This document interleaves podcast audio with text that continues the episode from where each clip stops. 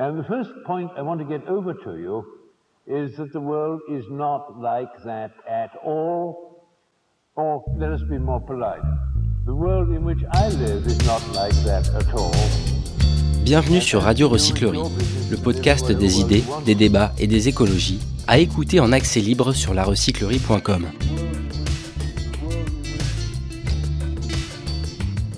Pour le lancement du livre Santé planétaire, la parole est à Marie-Monique Robin, Bruno Lost et Denis Lemasson.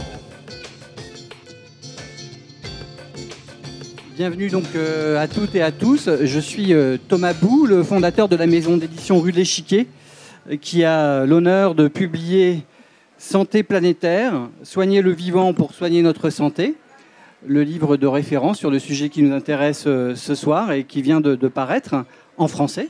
Un livre sous la direction de Samuel Myers et de Ward Frumkin. C'est le lancement vraiment de, ce livre ce soir. Merci à, nos trois euh, invités participants que je vais vous présenter.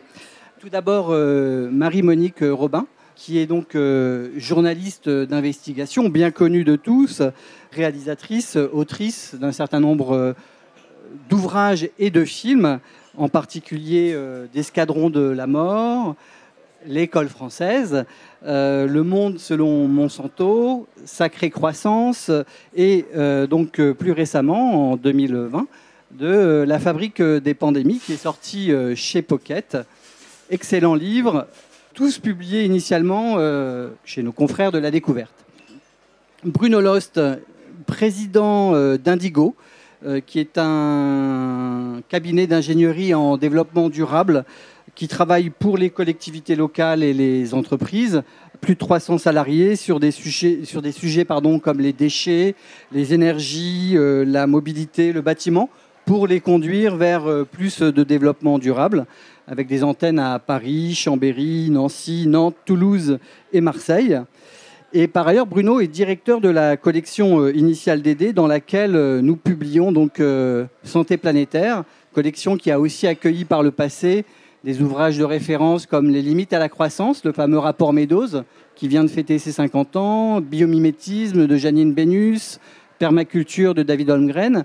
Et on vous annonce pour janvier 2023 la traduction du livre de Donella Meadows pour une pensée systémique, qui est l'ouvrage fondateur sur la, question de la réflexion euh, en système, dont Bruno peut-être parlera euh, tout à l'heure. Et enfin, je termine avec euh, Denis Lemasson. C'est à lui qu'on doit la traduction de ce livre, puisque c'est lui qui en a eu l'idée initiale avec euh, l'Alliance Santé Planétaire, association qu'il a cofondée en 2019 ou 2020 2021, pardon, qui aujourd'hui incarne en quelque sorte euh, dans l'espace francophone euh, ce concept, santé planétaire, en tout cas qui, cherche à le porter et à le développer. Denis est médecin généraliste dans le 18e arrondissement mais il a été longtemps euh, responsable de programmes internationaux pour Médecins sans frontières et a en particulier beaucoup euh, travaillé en Afghanistan. Il est par ailleurs auteur, je le signale, parce que ça ne me laisse pas indifférent, de romans et d'un roman qui est publié d'ailleurs chez Pocket également.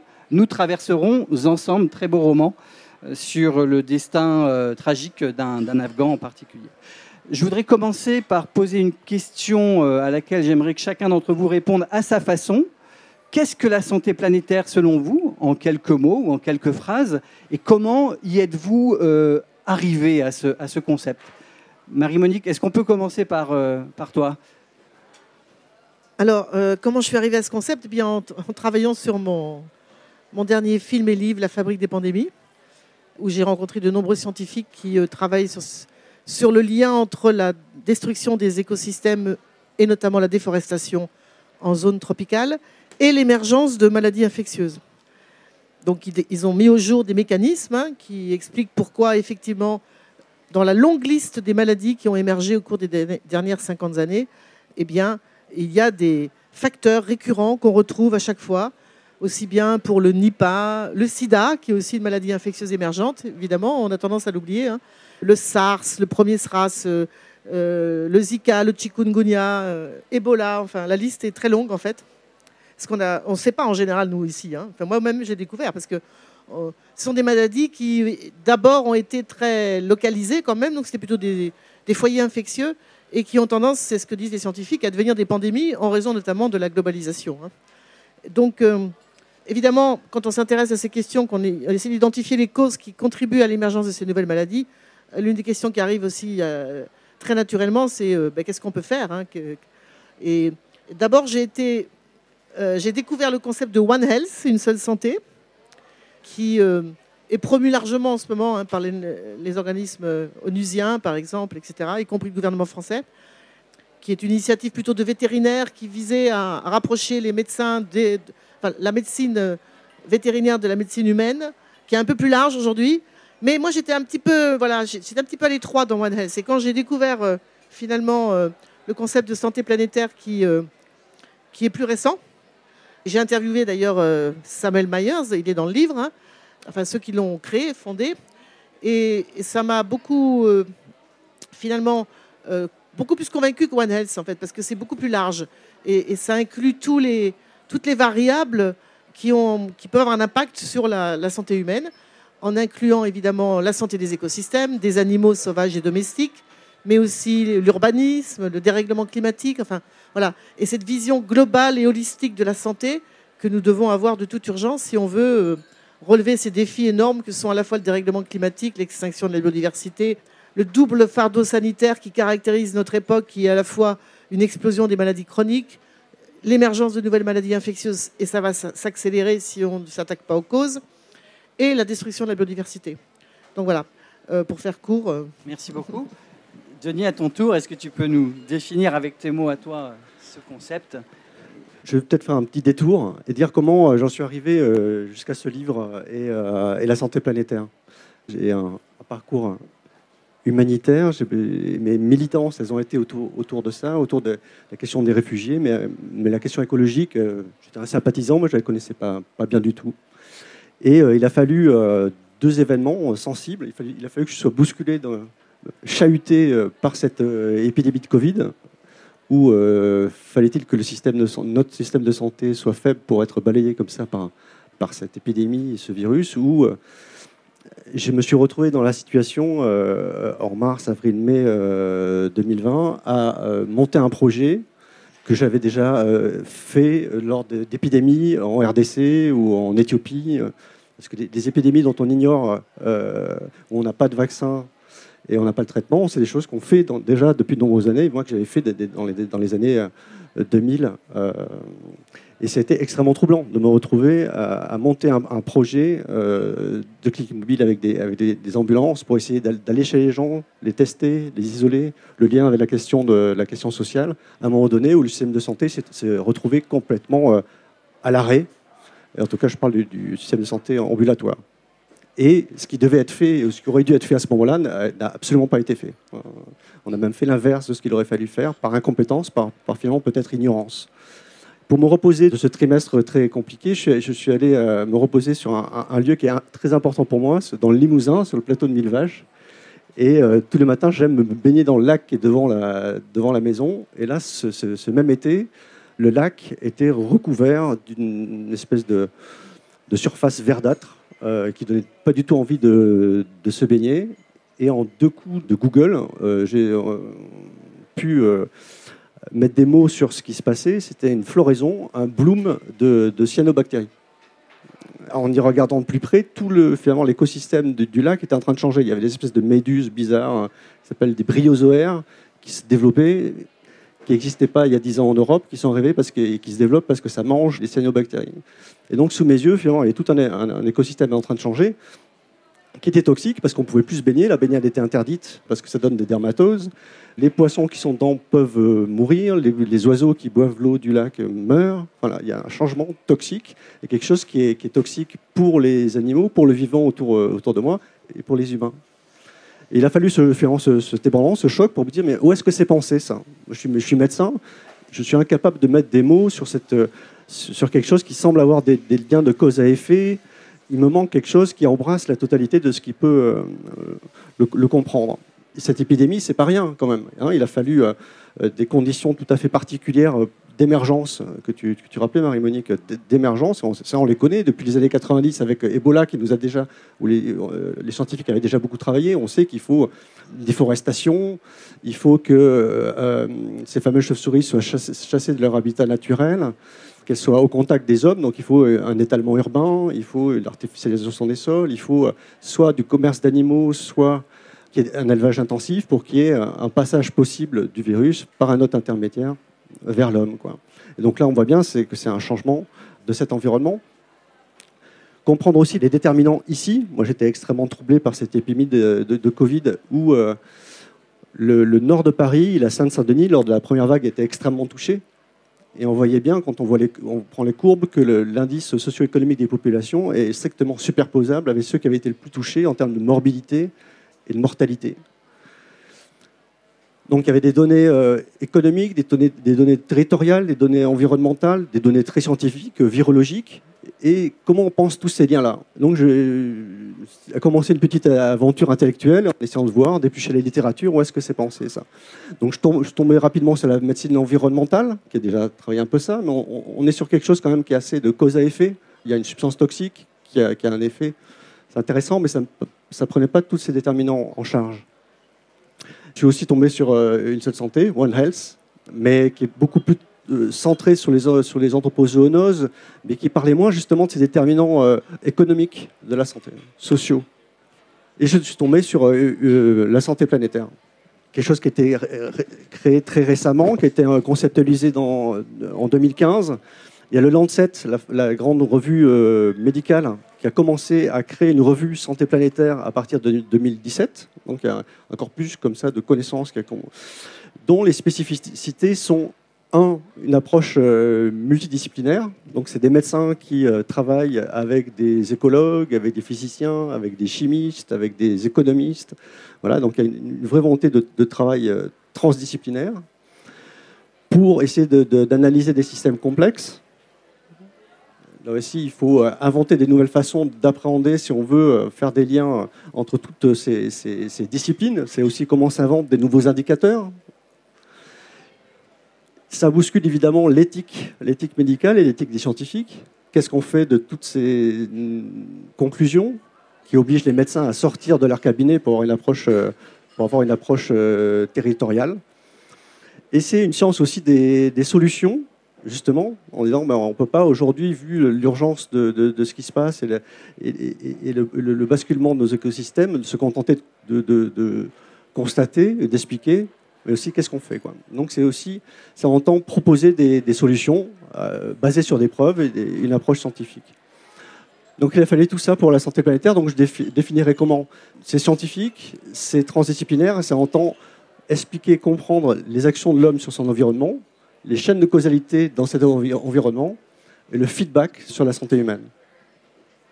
Merci beaucoup. Bruno, tu peux compléter euh, ce tableau définitoire?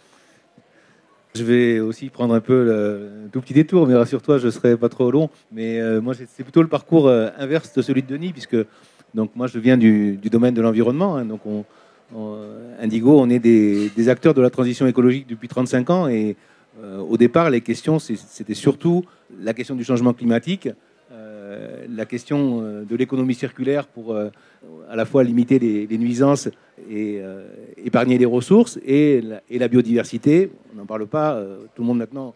C'est un sujet sur la table pour tout le monde. Ça l'était un petit peu moins il y a 35 ans quand on a commencé là-dessus.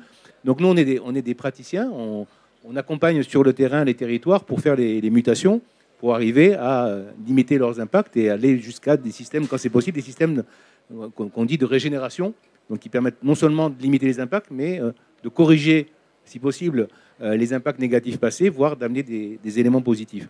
Et euh, on est arrivé petit à petit dans la, question de la santé, plutôt comme une, je dirais pas complètement par hasard, mais par, en, tirant le fil, parce qu'on voit bien que ça a été dit par, les, par mes, deux collègues sur la question de la vision systémique. On voit que tout est lié. Donc quand on commence à tirer un fil, et on voit que derrière, on se retrouve dans des endroits où on n'avait pas forcément prévu d'être.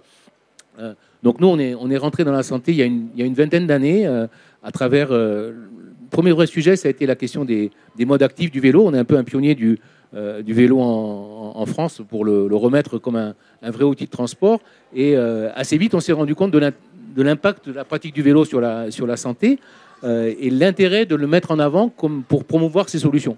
Donc c'est plutôt le fait de se dire qu'à un moment donné, de rajouter la santé comme un élément qui pouvait accélérer la, transformation.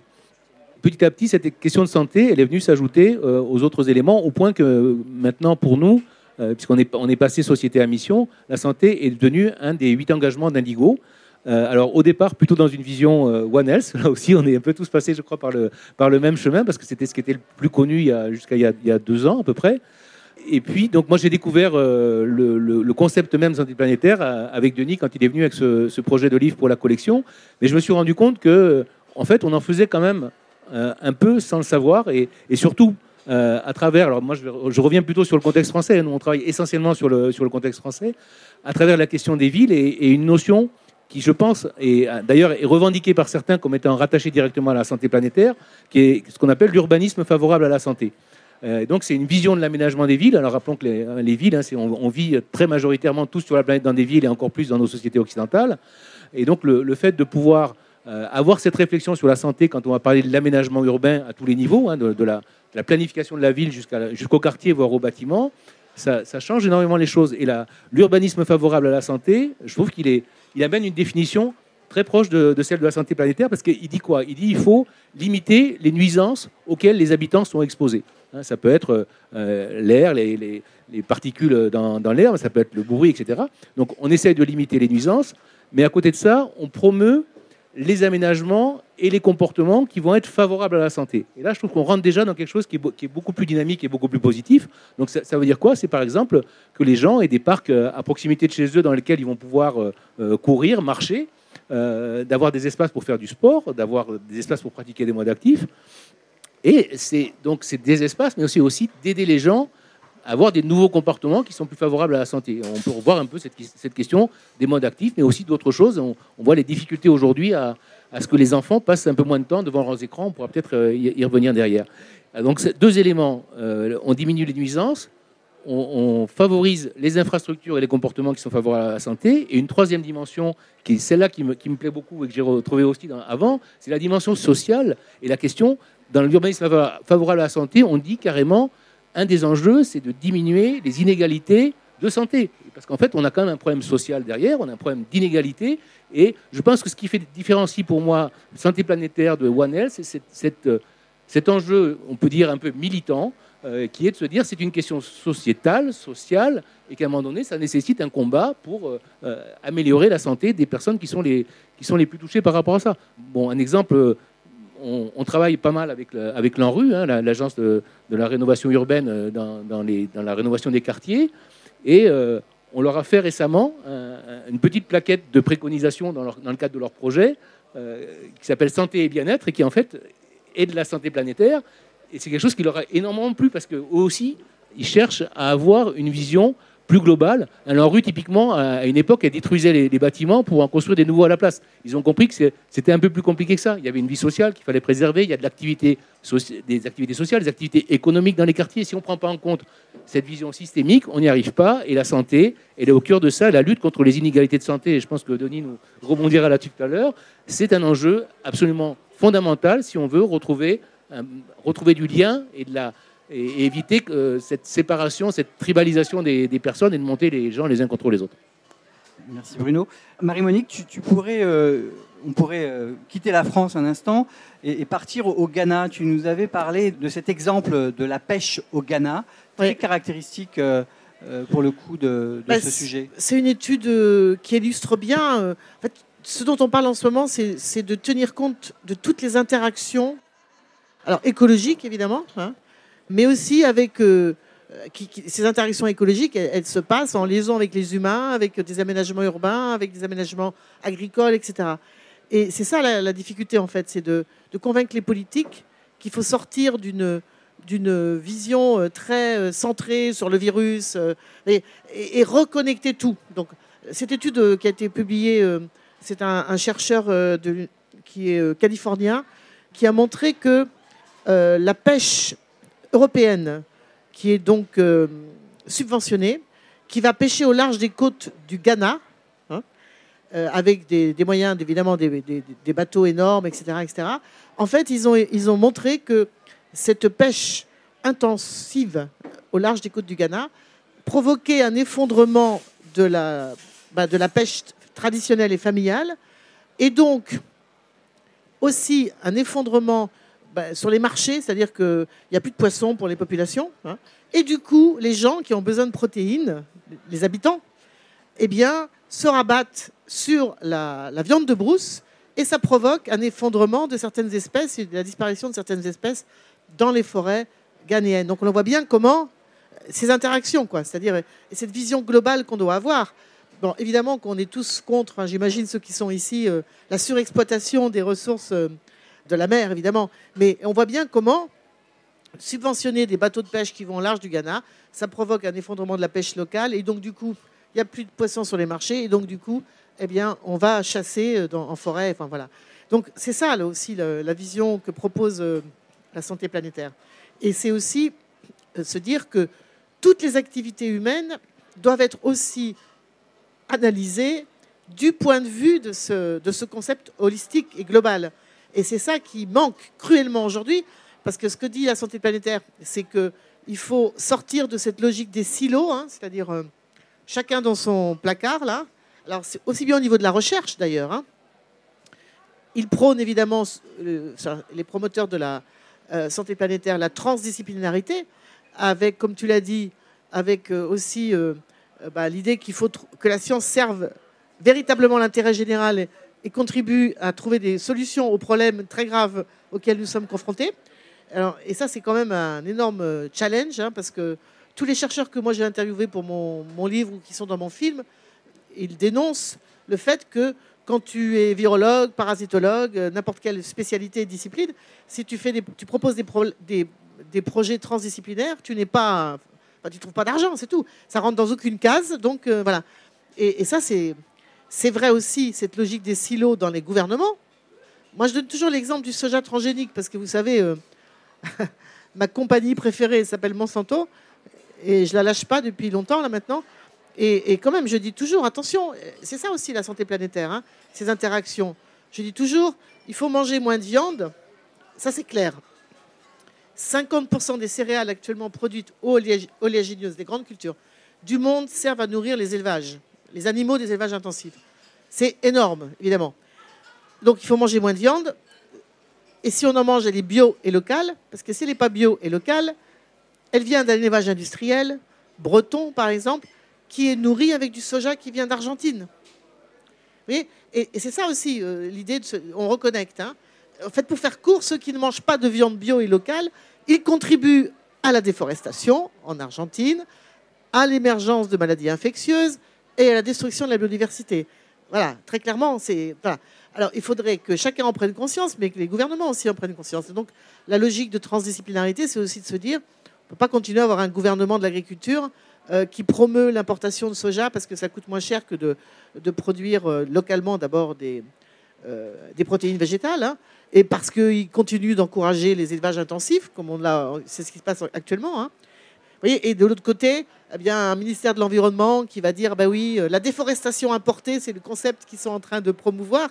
Et parfois, je me dis, ils sont complètement schizophréniques. Je ne sais pas comment ils font pour marcher. Enfin, je ne sais pas comment ils font. Aujourd'hui, j'avais un rendez-vous avec, euh, par Zoom avec le ministère de la Transition écologique. Parce que je ne sais pas si vous savez, mais il y a un ministère de la Transition écologique euh, ici en France. Et ils vont passer mon film La fabrique des pandémies.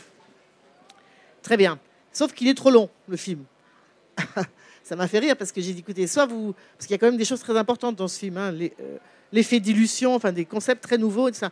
Si, si vos personnels, le personnel du ministère de la Transition écologique ne peut pas prendre deux heures pour regarder un film et une heure pour parler avec moi, euh, voilà. Mais j'ai parlé avec ces, hauts fonctionnaires très sympathiques du ministère de la Transition écologique, hein, des jeunes qui étaient très ouverts à tout ça, et ils font certainement ce qu'ils peuvent. Mais je leur disais, euh, d'ailleurs, si vous faites cette projection, faites venir vos copains du ministère de l'Agriculture et de la Santé. Si vous arrivez à les mettre tous ensemble, super, et on fait une grande projection, et là, on fait venir aussi des, scientifiques, et là, alors là, j'ai vu que, ouh Alors elle dit, avec le ministère de la Santé, c'est possible. On échange beaucoup. Mais avec le ministère de l'Agriculture, ça va être très difficile de les faire venir à la... Enfin, vous voyez Donc, et moi, j'ai insisté, j'ai dit, parce que j'ai senti que ces jeunes-là, moi, j'ai reconnu le profil des jeunes, parce que c'était des jeunes hauts fonctionnaires. Me suis dit, ils étaient très sensibles à ce que je leur disais. Après, ils font ce qu'ils peuvent. J'ai dit, allez chercher les mêmes que là, que vous, vous êtes dans le ministère de l'Agriculture et essayez d'organiser cette projection commune du film qui place la biodiversité au cœur de, bah, de la santé, en fait. Hein. Euh, voilà. Alors, la santé planétaire, c'est ça qu'elle elle, elle, dit. Il faut donc euh, euh, travailler ensemble. Ça ne veut pas dire qu'il ne faut pas d'excellents virologues. Hein. Ce n'est pas contre l'excellence scientifique. Hein. Il faut continuer à avoir d'excellents virologues, d'excellents parasitologues, mais il faut absolument accepter d'avoir cette matrice commune qui est donc la santé planétaire. Hein. Alors moi j'appelle une matrice écologique parce que finalement c'est quand même l'écologie qui est au, centre enfin, de tout ça et euh, qui permettent aussi eh bien, de revoir à l'aune de cette matrice toutes les mesures qu'on prend. Voyez et, c'est ça que promeut aussi pour la santé strictement, mais, mais, finalement, euh, tout ce qui est décrit dans, le livre Santé planétaire, euh, euh, ça touche tous les domaines, aussi bien l'agriculture que, la ville, l'aménagement de la ville, etc. Donc, c'est ça le travail, et c'est énorme, parce qu'en fait, ça sort, c'est une vraie révolution, en fait. Parce qu'à terme, ça veut dire quoi aussi, j'en finirai avec ça, ça, ça rejoint un autre travail que j'ai fait avant, un film et un livre que tu as cité, Sacrée Croissance, c'est remettre en cause le modèle économique dominant quand même. Il faut quand même le dire. alors, je vais appeler productiviste, hein, pour ne pas fâcher les... Voilà, productiviste, croissanciste, qui fait que on doit toujours produire plus, consommer plus. Et c'est le moteur de l'économie, n'est-ce pas? Et tant qu'on ne sortira pas aussi de ce, de ce paradigme euh, qui est l'une des causes de l'impasse dans laquelle nous sommes en train de nous enfoncer, on aura, on aura beaucoup de mal aussi à, développer cette vision euh, holistique. Parce que, évidemment, dernier exemple que je donne souvent, moi j'ai fait un autre film et livre qui s'appelle Notre poison quotidien, qui est une référence pour beaucoup de personnel de la santé. C'était surtout sur les perturbateurs endocriniens, etc. Pour l'industrie pharmaceutique, qui est dans une vision croissanciste, D'ailleurs, on a un président qui s'appelle Macron qui les a même invités une fois et qui leur a dit Je vous promets 3% euh, d'augmentation de, votre chiffre d'affaires. Donc, en gros, 3% de malades en plus. Euh, je ne sais pas ce que ça peut être d'autre. Enfin, voyez. Euh, donc, dans ce modèle croissanciste, l'industrie pharmaceutique, elle a besoin de plus de malades et toujours plus de malades pour toujours vendre plus de médicaments. Donc, vous voyez, la prévention, le réaménagement de l'espace urbain, c'est pas du tout, ça rentre pas dans cette vision de la croissance. Donc voilà, c'est pour ça que finalement, et dans la santé planétaire, moi j'avais été très surprise quand j'avais discuté avec Samuel Myers, mais aussi avec... Euh, euh, ah, ça va me revenir, qui est l'un des fondateurs, vraiment, hein, c'est lui qui a créé la commission santé planétaire avec The Lancet, euh, quand il m'avait parlé de la croissance, du PIB, enfin voilà. C'est-à-dire quand on dit holistique, c'est vraiment holistique. On doit avoir des économistes aussi qui travaillent avec les, médecins, voilà. Et parce que l'enjeu, c'est de, de remettre tout sur la table et de, se, et de changer de, de logiciel complètement. Voilà. Alors peut-être pour resserrer un peu la, focale, euh, Denis, tu en es d'accord. Comment est-ce que euh, on peut faire de la santé planétaire quand on est médecin généraliste dans le 18e arrondissement à Paris? Ouais. C'est René Dubos qui a trouvé le premier la formule euh, agir local, penser global. Il y a une cinquantaine d'années, c'est le premier qui a, qui a, qui a poser les jalons pour la santé planétaire. Donc il y a bien un lien et comment voilà, on passe sans arrêt et, ces niveaux d'échelle, ils sont à penser, à penser ensemble. Quoi. Il y a un, auteur que j'aime beaucoup qui s'appelle Bruno Latour, qui, je pense a, vraiment amené ça, de montrer comment euh, les différentes euh, politiques et pratiques humaines sont complètement comprises dans l'écologie, c'est-à-dire dans les, dans les conditions d'habitabilité de la Terre. Quoi. Et la médecine est évidemment complètement comprise dedans, que ce soit euh, au Ghana ou dans le 18e arrondissement. Moi, je suis médecin généraliste et euh, ce que j'essaye de faire comprendre et transmettre aux, patients, c'est que de penser plus que euh, maladie, traitement, maladie, encore médicaments. La plupart des, une grande majorité des, pathologies que je vois et des motifs de consultation sont des pathologies de civilisation et des pathologies de, de la difficulté du corps à s'adapter à un environnement qui est toxique. Quoi. On peut prendre toutes les maladies euh, cardiovasculaires, l'hypertension, euh, le, diabète. Voilà, c'est lié à, notre alimentation, avec ces fameux, quand même, qui est la principale source de perturbateurs endocriniens, qui ont des conséquences majeures, qui, participent par des effets cocktails à l'épidémie en cours, euh, par exemple, de, diabète. C'est vrai aussi sur les cancers. Hein. il y a des études, une étude récente qui montre que 15% des cancers du sein sont liés à la pollution de l'air. Évidemment, on, voit aussi, euh, par rapport aux perturbateurs endocriniens, beaucoup de, de puberté précoce en ce moment. un nombre aussi de cancers testiculaires qui augmente. Je disais là, ce midi, en, prenant le café, une, une méta-analyse qui vient de sortir sur 50 ans et qui montre que la fertilité a diminué de 50% en 50 ans. Donc il y a quelque chose que j'essaie d'encourager auprès des patients, c'est ce qu'on appelle les co-bénéfices. C'est qu'ils comprennent que ce qui est bon euh, pour l'environnement, c'est bon pour eux. Quoi. Et c'est bon pour la prévention et c'est aussi bon pour le traitement des pathologies dont ils souffrent. Tu prenais l'exemple, Bruno, tout à l'heure de, toutes les mobilités douces, de marcher ou de faire du vélo. Évidemment, euh, c'est bon euh, parce que ça va lutter contre la sédentarité. On va brûler des calories qui va permettre de perdre un peu de poids. On va euh, ne pas dégager de gaz à émission à effet de serre pendant ce temps-là. On voit bien que ce qui est bon pour l'environnement va être aussi bon pour la santé et pour toutes les populations vivantes autour. Il n'y a, pas de césure. Quoi. Il n'y a pas de césure. Et on a intérêt à, le, comprendre pour aller mieux, et on a aussi intérêt de l'étudier. Il y a un vrai enjeu de recherche, parce qu'on arrive. Tu parlais du bouquin Les limites de la Terre. Il y a une cinquantaine d'années, il y a des gens, des chercheurs du MIT qui ont, euh, modélisé des limites à la planète, en disant le vivant, il vit dans certaines limites, si, si, certains indicateurs euh, se déstabilisent, alors il va y avoir une déstabilisation des écosystèmes, mais aussi sur la, sur la santé humaine. Bruno, est-ce que tu, peux nous euh, raconter comment, euh, dans ton activité professionnelle et avec les projets qu'Indigo peut mener, euh, la santé planétaire peut être vraiment un concept dynamique Tu voulais parler en particulier de qualité de l'air et de mode actif de déplacement. Oui, alors Denis l'a déjà fait sur, les, modes actifs, donc je vais juste rebondir un petit peu en complément. Moi, il y, a deux notions que j'aimerais que je trouve vraiment intéressant dans la, santé planétaire, que j'aimerais illustrer à travers des exemples concrets. C'est la question que c'est une démarche qui est fondée sur la science.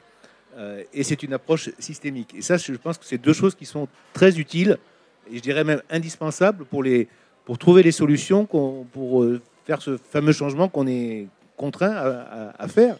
Euh, et, on, a, on, a, vraiment besoin de science, parce qu'on voit bien qu'on est dans un monde où aujourd'hui, les vérités deviennent très, très relatives, tout le monde peut prétendre n'importe quoi, et on a quand même la démarche scientifique, c'est quand même le commun sur lequel on peut arriver à, baser les choses. Et il y a des, et c'est pas si évident que ça. Hein, parce que le faire le lien, alors il y a des liens qui sont évidents hein, euh, euh, entre, des causes et des effets sur la santé. alors paradoxalement, le, un des liens les plus évidents que l'on a, c'est la, question des particules fines dans l'atmosphère. On sait de manière attestée, incontournable, enfin, etc., qu'il euh, y a un effet direct. On l'a même évalué à 48 000 morts supplémentaires par an en France depuis très longtemps, mais on n'arrive pas aujourd'hui à mettre en œuvre euh, les actions fortes qu'il faudrait faire pour arriver à, limiter cet impact. C'est extraordinaire. C'est la, chose qui est la mieux documentée scientifiquement, sur laquelle il n'y a aucun débat dans la communauté scientifique. En fait, on n'est pas foutu de mettre en place, en particulier ces fameuses zones pour limiter les, euh, émissions.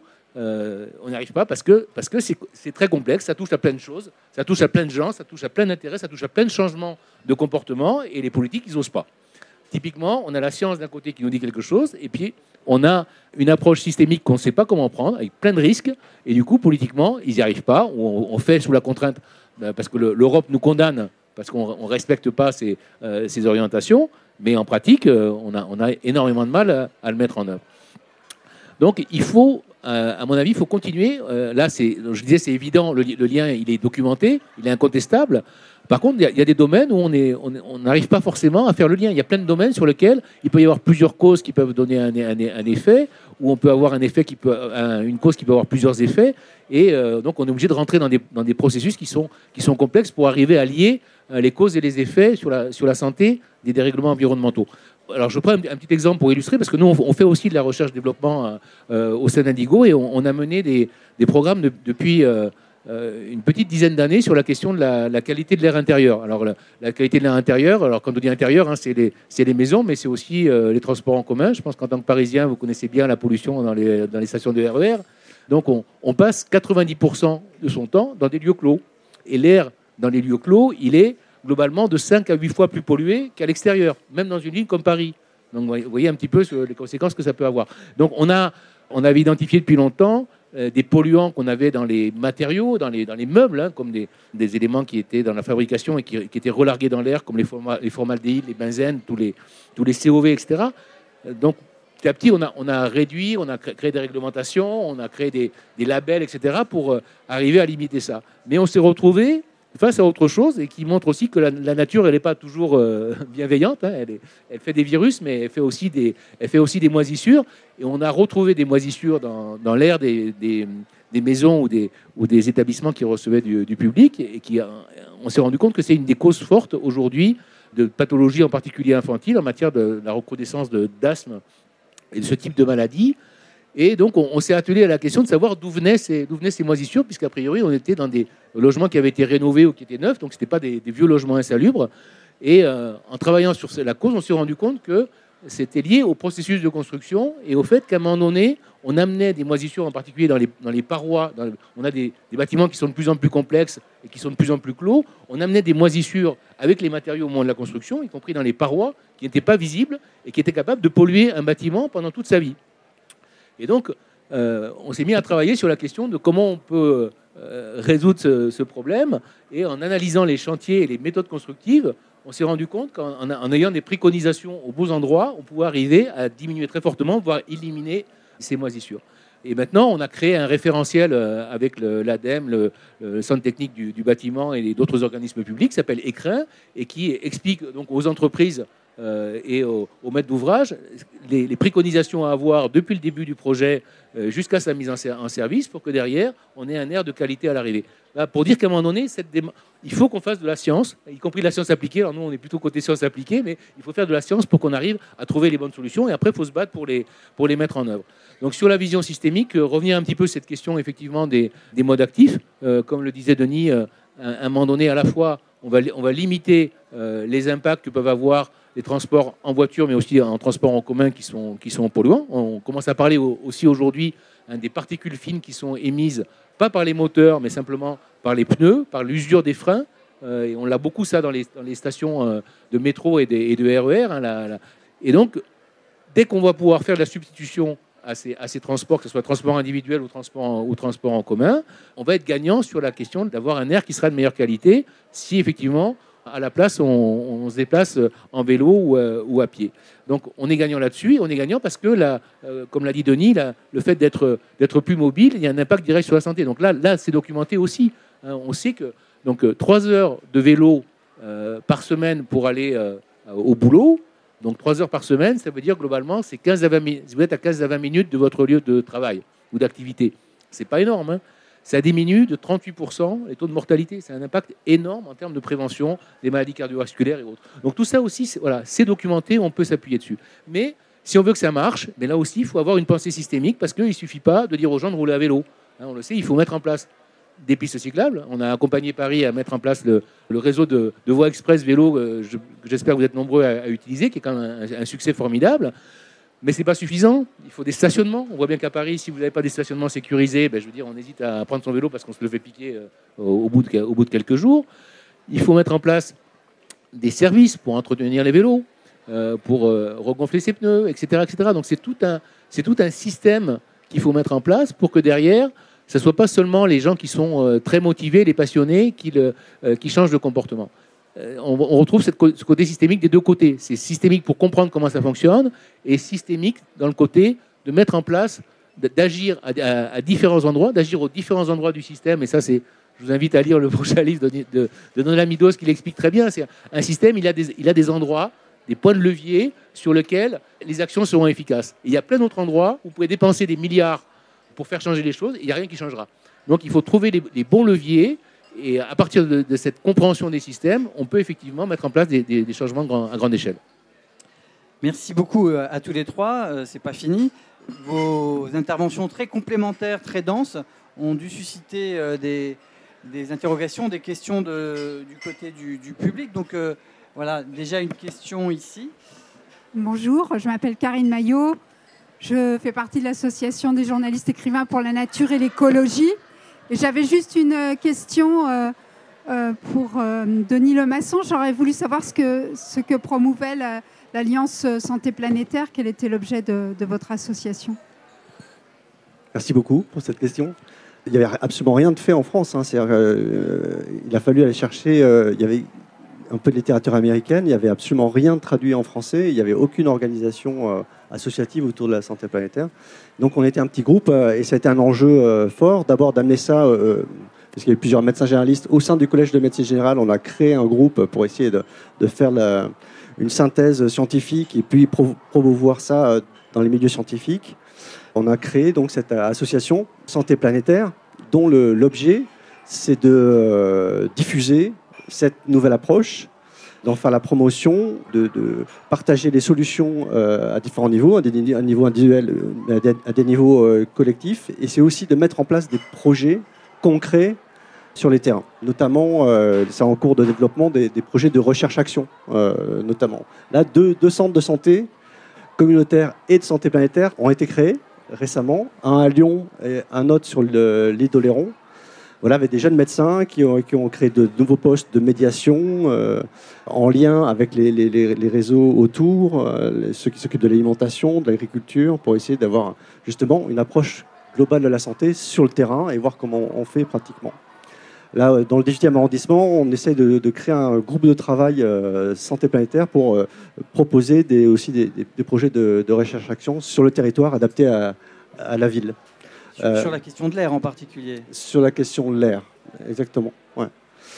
Il y a un enjeu de diffusion et à différents niveaux, parce qu'à chaque fois, c'est compliqué quand on essaie ça. Donc il faut qu'il y ait un niveau national pour pour essayer de diffuser ça au niveau des sociétés savantes, au milieu des groupes de scientifiques.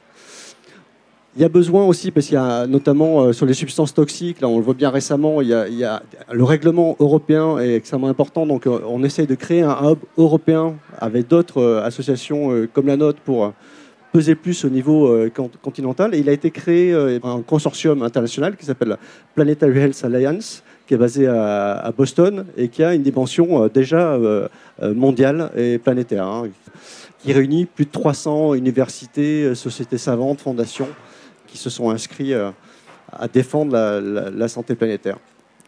Et puis à ce niveau euh, territorial qui pour moi est extrêmement euh, important. Et aussi les soignants, c'est à prendre au sens large. Dans notre alliance, il y a beaucoup de soignants, donc des médecins, beaucoup de médecins généralistes, je pense que ce n'est pas par hasard, des infirmiers, mais il y a aussi des architectes, il y a des écologues, il y a aussi tout un tas de professions qui se posent la question de l'impact de leur activité sur l'environnement et de plus en plus, ils se rendent compte qu'il y a un, levier euh, extrêmement important avec la santé. Et c'est aussi quelque chose qui été beaucoup développé, notamment euh, en Nouvelle-Aquitaine. On a des, membres de notre alliance qui ont monté une association euh, locale qui s'appelle Sans Territoire, alliant un architecte et un écologue, et qui travaille beaucoup avec les collectivités locales. Quoi. Les responsables de, Comcom, les, maires sont extrêmement sensibles à la question de la, de la santé et ça, permet aussi de sensibiliser et de, faire comprendre les enjeux euh, de transformation des écosystèmes. Évidemment, la santé, tout le monde sait ce que c'est et tout le monde a envie d'en prendre soin.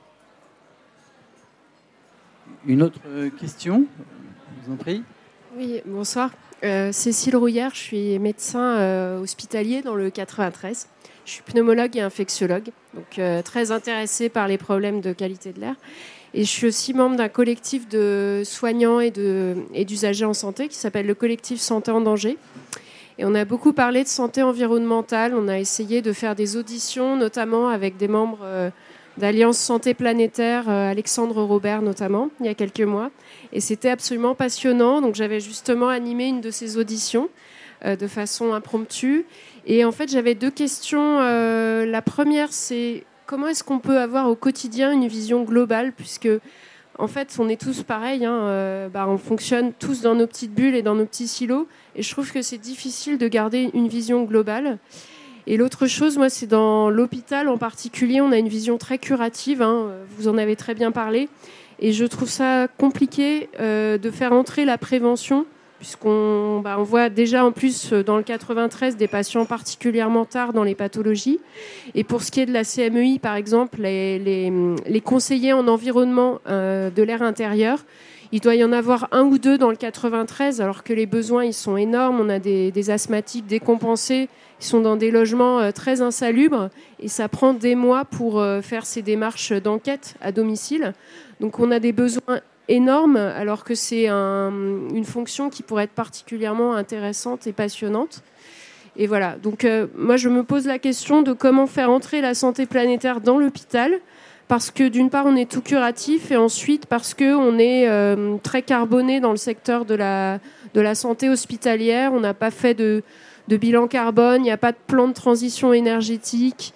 Euh, Il y a des initiatives très intéressantes, mais on a l'impression d'être dans des petits îlots et de ne pas arriver à se rejoindre en fait. Voilà, c'était mes deux questions. Il faut, il faut offrir le livre à votre direction. Oui, c'est ce qu'on avait dit, c'est parce que c'est un acte euh, militant. On, on a fait passer le message. S'il y a quelqu'un à convaincre, vous lui offrez le bouquin, quoi, vous lui envoyez. bah oui, oui, je suis d'accord avec tout, tout ce que, tout ce que tu viens de, viens, viens de dire. Quoi. Euh, on en est au début, quoi. On est au début, il y a beaucoup de choses à faire. Notre association grandit. Là, on a, fait notre deuxième AG le week-end, juste le week-end qui vient, qui vient de passer. Il y avait beaucoup d'hospitaliers, de nouveaux et des jeunes médecins qui sont euh, qui décrivent euh, ce sentiment d'être un peu seul euh, et qui n'avaient pas encore grand chose d'organisé. Mais il y, y a- aussi des collectifs qui se créent. Il y a autour de la question de la décarbonation du système de santé. On a beaucoup travaillé ce week-end avec le Shift Project qui a beaucoup travaillé sur cette question-là qui a des, euh, des solutions intéressantes. Il y a aussi des, pistes aussi pour mettre la pression quand on voit le poids du médicament et des filières du médicament euh, dans l'impact écologique de la santé. C'est quelque chose d'énorme. Et euh, dans les médicaments, par exemple, il y a- on ne peut pas connaître l'impact de la production d'un médicament sur l'environnement. Ce serait extrêmement intéressant pour des médecins de savoir, de choisir entre deux médicaments celui qui a le bon impact.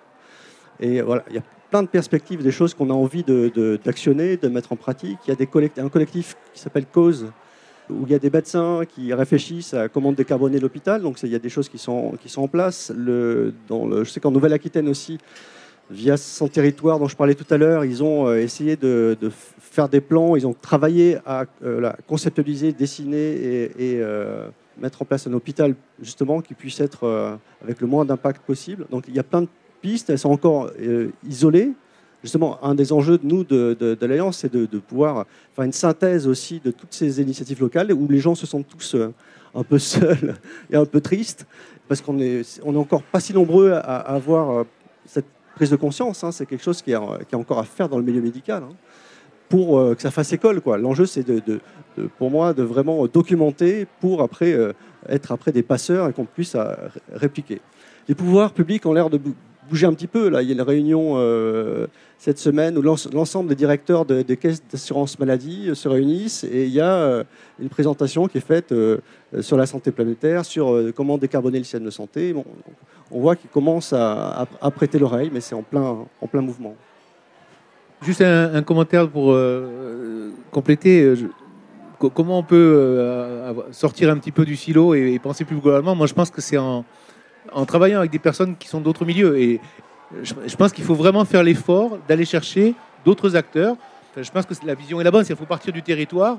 Il faut sortir euh, aussi. Il faut que les médecins aillent rencontrer euh, des architectes, des urbanistes, euh, des, gens qui travaillent sur la ville, des, gens qui travaillent d'autres manières. Et qu'à partir de ça, moi, je pense qu'on peut trouver un fil conducteur sur un territoire, il y a des enjeux qui sont particuliers. hein. Je pense qu'on est dans une période où, si on a un groupe d'acteurs territoriaux motivés, sérieux, je, pense qu'on peut arriver à, trouver des élus et même trouver des financements pour porter les choses et développer des projets. Bonjour, je m'appelle Clarisse et euh, je suis en recherche d'emploi dans le domaine de la santé environnementale. Donc ça m'intéressait de venir euh, voir un peu euh, ce que vous pouviez dire sur la santé planétaire.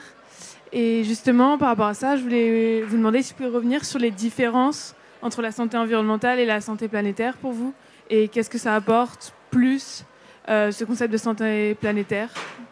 Merci. Marie-Monique, vous voulez. euh, Ben, moi, je pense que bon, la santé planétaire, c'est beaucoup plus large que la santé environnementale.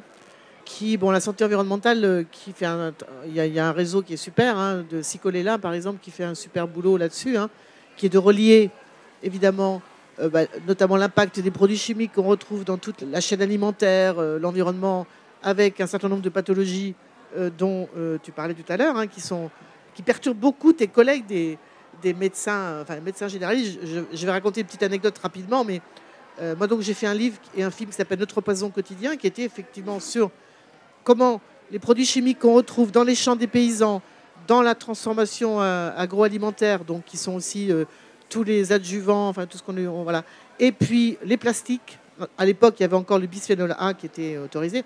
Bref, comment tout ça, qui sont souvent des perturbateurs endocriniens, hein, donc des, hormones de synthèse, le lien avec euh, bah, toutes ces pathologies euh, euh, que tu as décrites tout à l'heure, certains cancers hormonodépendants, l'obésité, les troubles de la reproduction, la fertilité, etc. Et donc, juste avant la, Covid, donc janvier 2020, je crois, oui, c'est ça, je crois, été invitée en Suisse. Il y a un grand colloque tous les ans dans une station de ski UP là-bas, un colloque médical où vient aussi l'industrie pharmaceutique et c'est un grand rendez-vous. Voilà. Et on me demande de faire la, conférence inaugurale. J'étais surprise, en fait, à partir de notre poison quotidien. Ce que j'ai fait avec des extraits de mes, interviews, enfin tout ça, voilà. Et à la fin, ovation. Et je dis, vraiment, qu'est-ce qui, qu'est-ce qui se passe, quoi? Et, et, je signais mon livre. Il y avait beaucoup de tes collègues. Je t'ai raconté déjà l'histoire, mais je trouve que ça répond aussi en partie à la question de Madame, au fond. Ces médecins généralistes, très émus, en me disant, eh ben, ça nous fait du bien parce qu'on comprend ce qui se passe dans nos cabinets. On est débordé par toutes ces pathologies, on ne sait pas quoi faire. Les jeunes allergiques euh, au gluten, au lactose, euh, les maladies de Crohn, euh, les intestins poreux et, les cancers des testicules à 30 ans et les cancers du sein à 22 et les couples qui peuvent plus faire d'enfants. Et on, est débordé, on comprend rien. Et là, enfin, c'était étonnant quoi. Ce que je veux dire par là, c'est que tous ces médecins généralistes qui font bien leur boulot, enfin, mais ils sont aussi, ils peuvent pas faire. Toi, tu le fais beaucoup, mais avoir accès à toutes ces, études. Euh, enfin, ils ont besoin de formation. Ils ont besoin de. Et c'est ça qui va être important pour euh, la santé planétaire. C'est aussi un but c'est de faire ces lieux d'échange où on va transmettre ces études. Moi, ce que j'ai fait dans mon livre, mais vous allez le transmettre. Parce que ça pose aussi la question de la prévention, évidemment. C'est quand tu es un médecin de famille, ben, si tu as des jeunes qui viennent, euh, qui veulent faire un enfant, ben, tu ferais bien de dire à la, jeune femme en, particulier, mais pas que, et aussi à son compagnon, euh, en tout cas, si elle est enceinte, d'arrêter de manger des gros poissons du haut de la chaîne alimentaire, parce qu'ils sont bourrés de PCB, de dioxine, etc. Enfin, de supprimer euh, le bisphénol A, évidemment. Enfin, tous les. Enfin, bref. Donc, la prévention. Donc, voilà. Donc, ce que je veux dire, c'est qu'il y a un grand, un grand manque de formation. Il n'y a toujours pas de chaire, d'ailleurs, de santé, de santé environnementale et planétaire, d'ailleurs, dans les, dans les facultés de médecine. Donc, pour moi, la santé planétaire, c'est beaucoup plus large parce que ça, ça, Tiens, bien sûr, il y a une partie qui est la santé environnementale stricto sensu, l'impact bah, des pollutions chimiques dans l'environnement, l'air, etc. Mais c'est aussi tenir compte, comme le disait tout à l'heure, euh, euh, l'aménagement urbain. Euh, un autre exemple, que ce travail d'information est aussi très important. J'ai fait une projection de la fabrique des pandémies à Bordeaux et il y avait le maire, tout le conseil municipal. C'était très étonnant parce qu'il y avait l'adjoint à la résilience de la ville, l'adjoint à la revégétalisation. Enfin, c'était très agréable de voir ça d'ailleurs. Et il m'expliquait qu'ils veulent faire un programme pour revégétaliser les cours de récréation. Donc casser le béton et mettre des arbres et des plantes à la place. Très important. Parce que dans mon livre, je raconte comment les scientifiques ont montré que pour que nos enfants aient un bon système immunitaire, il faut qu'en gros, entre 0 et 2 ans, ils soient confrontés à un maximum de microbes pour, pour stimuler leur système immunitaire et se mettre à l'abri des excès inflammatoires. Et ça passe par des cours de récréation où tu as des vers de terre, où tu enfin bref, etc. etc. Eh bien, en fait, euh, euh, la ville de Bordeaux me disait que c'était un programme qu'ils voulaient lancer en partenariat avec les parents d'élèves et les, instituteurs, et qu'ils avaient beaucoup de mal à trouver le premier chantier parce que les parents s'y opposent en disant nos enfants vont se salir. Et donc, ils me disaient est-ce que tu peux venir un jour expliquer à, Bordeaux on, fait un truc avec la FCPE qu'il vaut mieux qu'ils se salissent que d'attraper la maladie de Crohn dans 10 ans, ou de l'asthme, ou, je ne sais pas quoi, dû à un, pas assez de confrontation à la biodiversité. Donc je veux dire, c'est dans partout qu'il faut revoir. Euh, et, la santé planétaire, elle englobe tout ça. C'est-à-dire, bon, il n'y a pas, a pas d'études, je crois, sur les cours de récréation revégétalisés, mais enfin, quand même, l'idée, c'est ça aussi, c'est de se dire, le microbiote, ça en fait partie, évidemment, la richesse du microbiote, elle est due notamment, évidemment, à la grossesse, très importante, la, manière dont on, l'enfant naît, et puis l'allaitement, mais aussi... Euh, à la possibilité d'avoir aller dans un parc quand on est tout petit, euh, d'aller d'être en contact avec des animaux, des arbres, des fleurs. C'est tout ça qui va faire que euh, ben, le microbiote va, s'enrichir avec des bonnes bactéries et le système immunitaire s'éduquer et se mettre à l'abri de ces accès inflammatoires qui sont quand même, je le rappelle, le, qui font le lit de toute une, toute une série de pathologies, de maladies chroniques qui sont en pleine explosion aujourd'hui. Donc tu vois, la santé planétaire, pour moi, euh, qui ait vu ça de... Parce qu'il y a plusieurs concepts. Il y a One Health, il y a la santé environnementale, il y a Eco Health. On a déjà parlé. Hein. Bon, moi, je trouve que le concept le plus complet et qui peut vraiment être un atout de politique publique, parce que c'est ça qui m'intéresse, moi, c'est comment concrètement ça contribue à la transformation de notre euh, société, de notre, tu vois, eh bien, la santé planétaire, c'est vraiment l'outil pour ça, parce que les architectes peuvent apporter leur contribution, tu l'as dit, très important de travailler avec eux, les urbanistes, évidemment, les paysans, euh, les instituteurs, enfin, les médecins, évidemment, tout ça, c'est vraiment, ça englobe tout ça, tu vois. Denis, tu voulais compléter peut-être? Ce que j'aime bien, dire euh, pour, pour répondre à ça, c'est le- l'importance du système de santé dans la santé globale d'un- individu. La partie euh, liée au système de santé est minime, c'est entre 10 et 20% Donc, euh, alors ça va varier suivant les pays. Évidemment, si le, système de santé est très développé et euh, va être résilient, ça va amortir un peu la mortalité, ça peut monter jusqu'à 20% Mais il y a toujours 80% des déterminants de santé qui ne sont pas liés au système de santé, aux, aux hôpitaux, aux médecins. C'est autre chose. C'est euh, comment on interagit avec notre milieu, en gros. C'est qu'est-ce que je fais, euh, qui je vois, qu'est-ce que je fais dans la vie, comment je me déplace, qu'est-ce que je mange, mon système de production, comment je vais exploiter les sols, comment je vais. euh, Ça, c'est extrêmement important, hein, lié à la, à la démographie, lié à, l'impact de la consommation. Donc j'avais listé un petit peu, notamment quelque chose qui n'intéresse pas la, santé environnementale, ni la santé publique. Je, lisais justement, je, je vous parlais tout à l'heure, c'était dans le monde. L'étude dont je vous parlais, la méta-analyse sur. euh, Il y avait une, euh, un groupe euh, donc, qui, dépend du ministère de la Santé, justement sur le problème de fertilité des groupes. Et, leur conclusion, c'était six axes de travail. Les trois premiers, c'était renforcer la formation du personnel médical, ce qui est nécessaire. Les trois autres, c'était sensibiliser les, patients. Très bien, mais on, ne s'intéresse toujours qu'à ces 20% du système de santé. Alors qu'ils ont passé tout l'article à nous expliquer, c'est Stéphane Foucard qui est génial, hein, qui fait un gros boulot, mais l'article à nous dire euh, évidemment que c'est lié euh, à l'alimentation, euh, aux pesticides, à la pollution de l'air, à nos manières de bouger, à notre rapport aux écrans. Et donc c'est, tout ça, c'est pas dans, les solutions qui sont du tout proposées.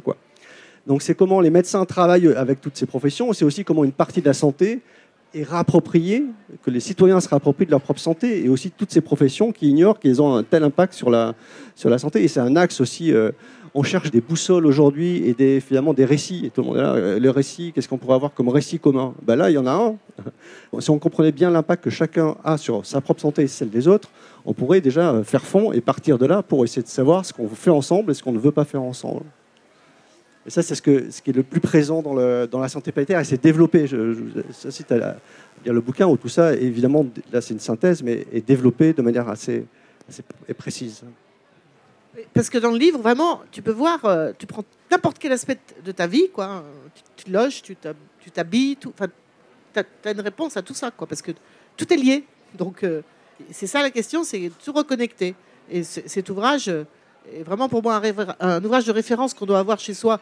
Pas forcément, il est très, très gros pour le lire d'un seul coup. C'est plutôt de se dire, euh, il est là et on le consulte. Parce que vraiment, ça remet de la cohérence aussi. Parce que je racontais cette anecdote des, des Suisses, là. Parce que j'étais surprise de voir des médecins désemparés, en fait. Et tu disais qu'il y en a beaucoup qui sont comme ça dans les cabinets. Ils ne savent plus quoi faire. Voilà. Ils me remerciaient, entre guillemets. En fait, ils remerciaient les chercheurs que moi, j'avais présentés. Mais c'est pas grave. Ce que je veux dire, c'est qu'ils retrouvaient de la cohérence dans ce grand désordre-là, dans lequel ils, ils pataugeaient et ne comprenaient plus rien. À travers toutes ces maladies nouvelles, et pour lesquelles, en plus, ils n'ont pas beaucoup de solutions. hein, parce que euh, dans, ce modèle, tu as un- une pathologie et un médicament. Si tu ne sors pas de ça, bah, tu es dans l'impasse très rapidement, quand même, pour un grand nombre de, maladies, n'est-ce pas? Donc voilà. Donc ça remet de la cohérence, et ça, c'est bien. Parce qu'on a besoin de retrouver de la cohérence pour pouvoir agir. Ce qui, fait flipper vraiment, c'est le fait de se dire euh, bah, il y a des trucs qui nous tombent dessus, on ne sait pas d'où ça vient, pourquoi. euh. Moi, je dis souvent dans les projections débat où je suis, mais je demande, euh, il y a 300 personnes, je dis levez la main, ceux qui connaissent personnellement une femme, donc une voisine, une copine, une collègue, une, parente qui a ou qui a eu un cancer du sein. Tout le monde lève la main.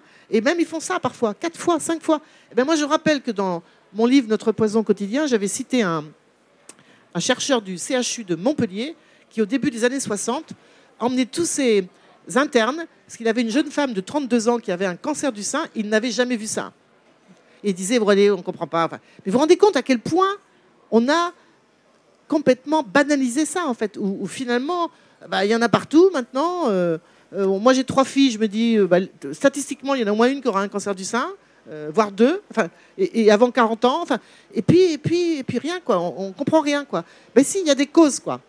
Ce livre, il permet de, remettre tout ça en place, toutes les pièces du puzzle, avec à la clé ce qu'on peut faire pour sortir de ça, quoi. Parce que c'est pas une fatalité, c'est pas une fatalité. C'est pas normal que dans toutes les familles il y ait des cancers du sein ou il y ait des allergies au gluten, euh, qui est devenu le nouveau truc. Euh, voilà. Tu comprends ce que je veux dire?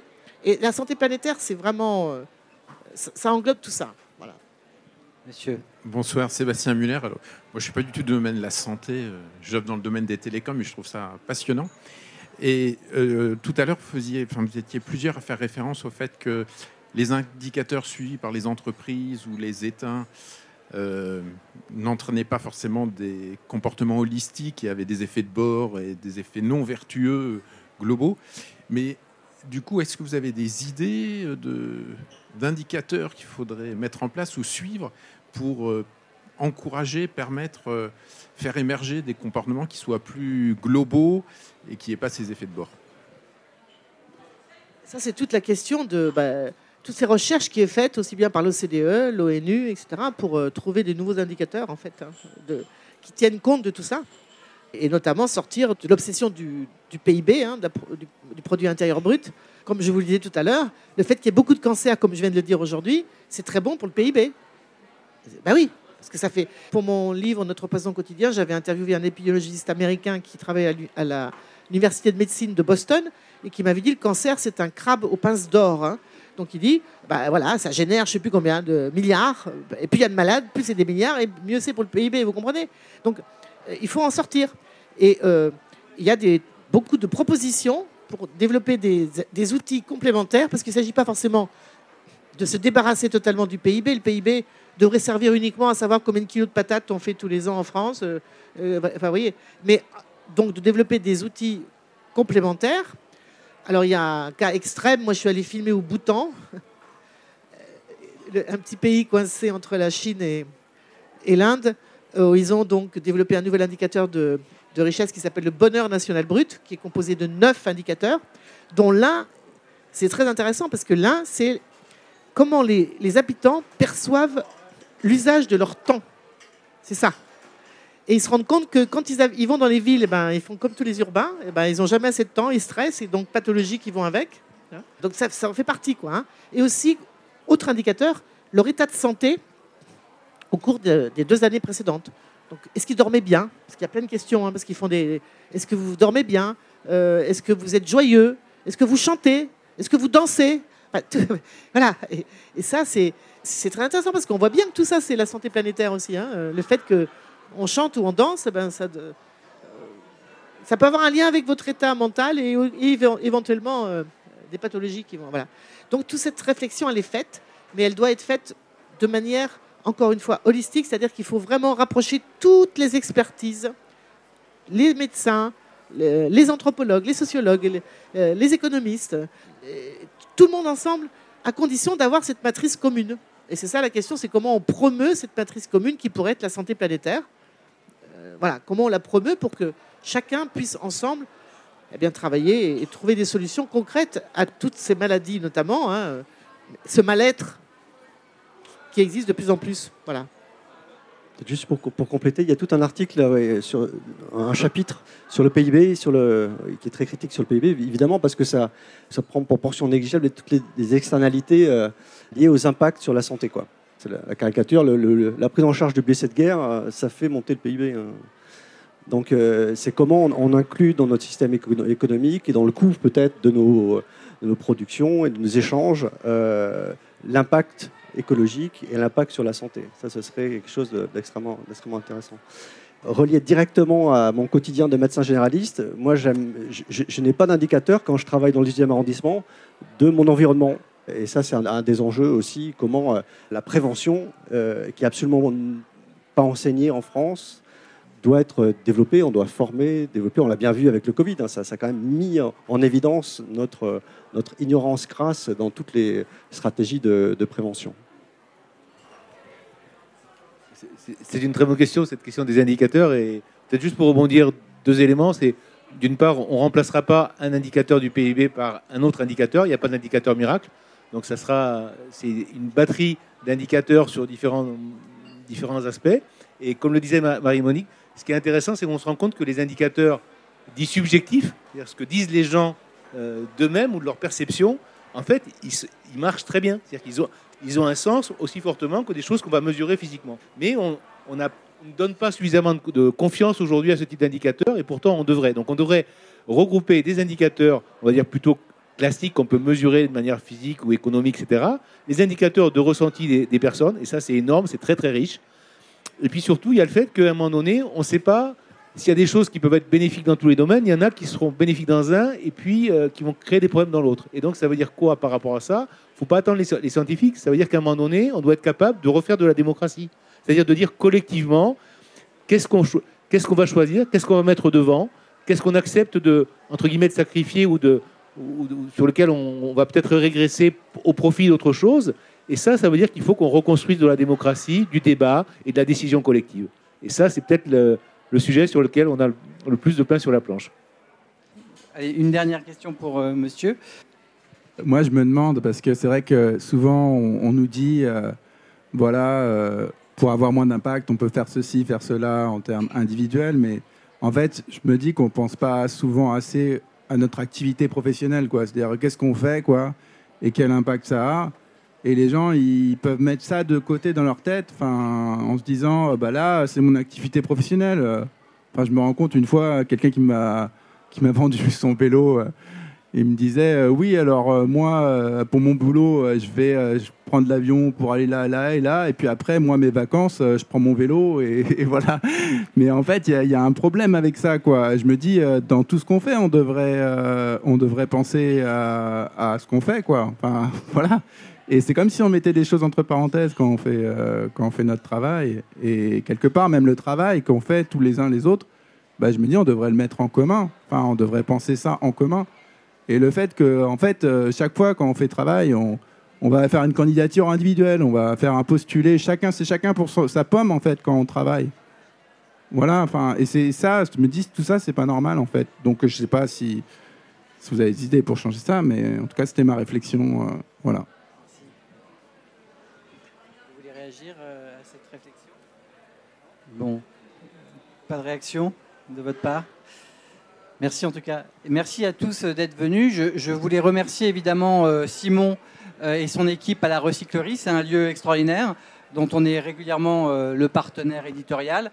C'est aussi donc un restaurant et un bar, donc n'hésitez pas à poursuivre la soirée autour d'un verre avec nous et nos invités évidemment nos intervenants. Euh, les livres dont on a parlé sont euh, disponibles auprès de, Léa, euh, au fond de, la salle. Vous avez la chance d'ailleurs d'avoir sous la main, si je puis dire, la préfacière et le préfacier de, cet ouvrage, Marie-Monique et Denis, de même que le postfacier en la personne de, Bruno. Donc c'est la, triplette. C'est la triplette de, la porte de Clignancourt et non pas de Belleville. Évidemment, vous avez aussi la possibilité d'acquérir le livre euh, de Marie-Monique, la, fabrique des pandémies, paru euh, chez Pocket, ainsi qu'une sélection d'ouvrages euh, de notre maison d'édition qui sont relatifs à ce sujet, dont évidemment le fameux rapport Meadows et limites à la croissance, qu'il faut avoir, lire, avoir lu en, entrée de ce sujet. Ah, les prochaines projections de la fabrique des pandémies. Alors, bah, il faut aller sur le, site m2rfilm.com, il y a toutes les projections. Il y en a bientôt à Paris de nouveau, parce qu'il est aussi sorti à la télé, hein, le film. Hein. Donc euh, vous pouvez le voir en replay en ce moment. Hein. Euh, donc euh, vous tapez France Télévisions, la fabrique des pandémies, vous le voyez en replay. Mais je vous conseille d'aller le voir c'est sur grand écran parce qu'il est vraiment c'est un beau film à voir sur grand écran. Et donc pour ça, allez voir les projections qu'il y a à Paris. Là, il y en a eu pas mal déjà, mais voilà. Donc il y a le site aussi que vous avez passé un extrait euh, c'est un site qu'on a fait pour l'éducation nationale, mais qui est libre d'accès, lafabriquedespandémies.com. 30 vidéos complémentaires du film sur toutes ces grandes notions, le lien entre l'environnement et euh, les pandémies. Voilà, ça aussi, c'est libre d'accès. Je crois que j'ai donné toutes les infos. Merci à vous trois, en tout cas.